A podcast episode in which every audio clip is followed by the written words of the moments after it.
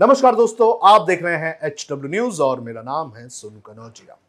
देश की कई सारी सरकारें इन दिनों बुलडोजर एक्शन को अपने कार्य का हिस्सा बना चुकी हैं। इस एक्शन की शुरुआत उत्तर प्रदेश के मुख्यमंत्री योगी आदित्यनाथ ने की थी, जिसके बाद मध्य प्रदेश और कर्नाटक सरकार ने भी इसका इस्तेमाल करना शुरू कर दिया।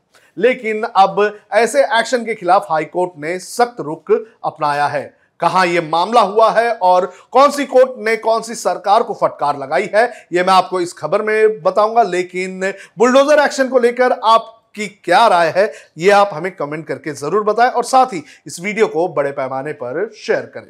मामला उत्तर पूर्वी राज्य असम का है, जहाँ पर आरोपियों के ठिकानों पर सरकार ने बुलडोजर चला दिया, जिस पर कोर्ट ने स्वतः संज्ञान लेते हुए असम की सरकार को जमकर फटकार लगाई है। कोर्ट ने सरकार से पूछा है कि किस कानून के तहत ऐसी बुलडोजर कार्रवाई की गई।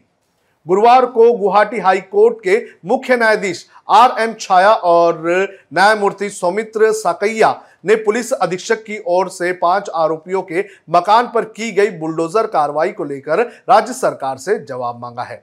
जिनके घर पर बुलडोजर चला, उन पर पुलिस थाने में आग लगाने का आरोप है।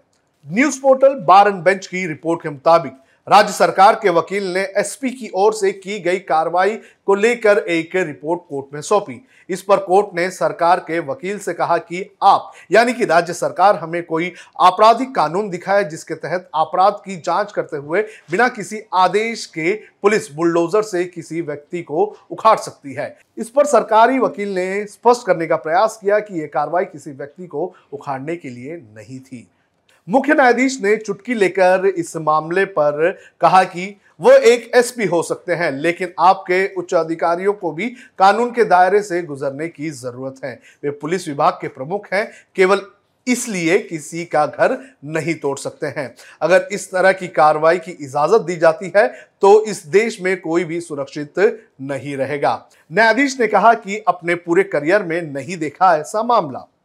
कथित तौर पर एसपी ने उन पाँच मुस्लिम आरोपियों के घर पर बुलडोजर चलाने के आदेश दिए थे, जिन पर नगांव ज़िले के बटद्रवा पुलिस थाने को आग के हवाले करने का आरोप है। इस घटना में पुलिस हिरासत में एक ग्रामीण की मौत हो गई थी। सुनवाई के दौरान बेंच ने पूछा कि इस कार्रवाई से पहले क्या कोई अनुमति ली गई थी? इस पर वकील ने बताया कि मकान की तलाशी के लिए इजाज़त मांगी गई थी। बेंच ने पुलिस कार्रवाई के तरीके पर बेहद हैरानी जताई। मुख्य न्यायाधीश ने टिप्पणी की कि कम से कम मेरे सीमित करियर के दौरान मैंने ऐसा मामला नहीं सुना है। मैंने किसी पुलिस अधिकारी को तलाशी वारंट के तौर पर बुलडोजर चलाते हुए नहीं देखा। मुख्य न्यायाधीश ने आगे कहा कि पुलिस केवल जाँच की आड़ में किसी को उसके घर से नहीं उखाड़ सकती है। बेंच ने कहा कि कल कोई व्यक्ति इस कोर्ट रूम में जबरन घुस आता है तो आप उसे बाहर निकालेंगे या कुर्सी उखाड़ने लगेंगे, जिस पर वो बैठा हुआ है। ऐसा मामला मैंने कभी नहीं सुना।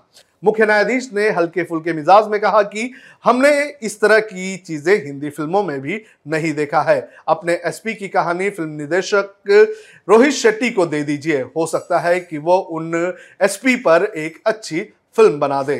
रिपोर्ट के मुताबिक बेंच ने पुलिस कार्रवाई की तुलना गैंगवॉर से भी की है।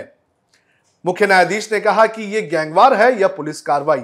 अगर ये गैंगवार है तो एक आदमी दूसरे का घर तबाह कर देता है, लेकिन हमने पुलिस एक्शन में ऐसा कभी नहीं देखा। कोर्ट ने आखिर में इस पूरे मामले पर क्या कहा यह भी मैं आपको बता देता हूँ। मुख्य न्यायाधीश छाया ने कहा कि एक लोकतांत्रिक देश में ऐसे कार्यों की अनुमति नहीं दी जा सकती है। उन्होंने कहा कि कानून और व्यवस्था, ये शब्द एक उद्देश्य के लिए इस्तेमाल किए जाते हैं। हम एक लोकतांत्रिक व्यवस्था में हैं, आपको इतना बताना पर्याप्त है। अब आप इसका कोई रास्ता निकालें। बेंच ने सरकार के वकील से कहा कि वो पुलिस महानिदेशक को इस घटना के बारे में बताएँ। बेंच ने कहा कि डीजीपी को इस बारे में जानने दे, नहीं तो इस मुद्दे का हल नहीं निकलेगा। और ये समझे कि कानून और व्यवस्था को काबू रखने के लिए ये तरीका ठीक नहीं है। आप किसी व्यक्ति पर उसकी ओर से किए गए किसी भी अपराध के लिए मुकदमा चला सकते हैं। पुलिस को किसी के घर पर बुलडोजर चलाने का अधिकार नहीं है। अब इस मामले पर अगली सुनवाई तेरह दिसंबर को होगी। कोर्ट ने आसाम की पुलिस को फटकार लगाते हुए ये पूछा है कि आखिर कानून की कौन सी किताब में इस एक्शन लेने की बात कही गई है। अब खबरें पाइए सबसे पहले हमारे मोबाइल न्यूज़ एप्लीकेशन पर। एंड्रॉइड या आईओएस प्लेटफॉर्म पर जाइए एच डब्ल्यू न्यूज़ नेटवर्क को सर्च कीजिए, डाउनलोड कीजिए और अपनी सुविधानुसार भाषा का चयन कीजिए। खबरों की भीड़ में अपने काम की खबर पाते रहिए।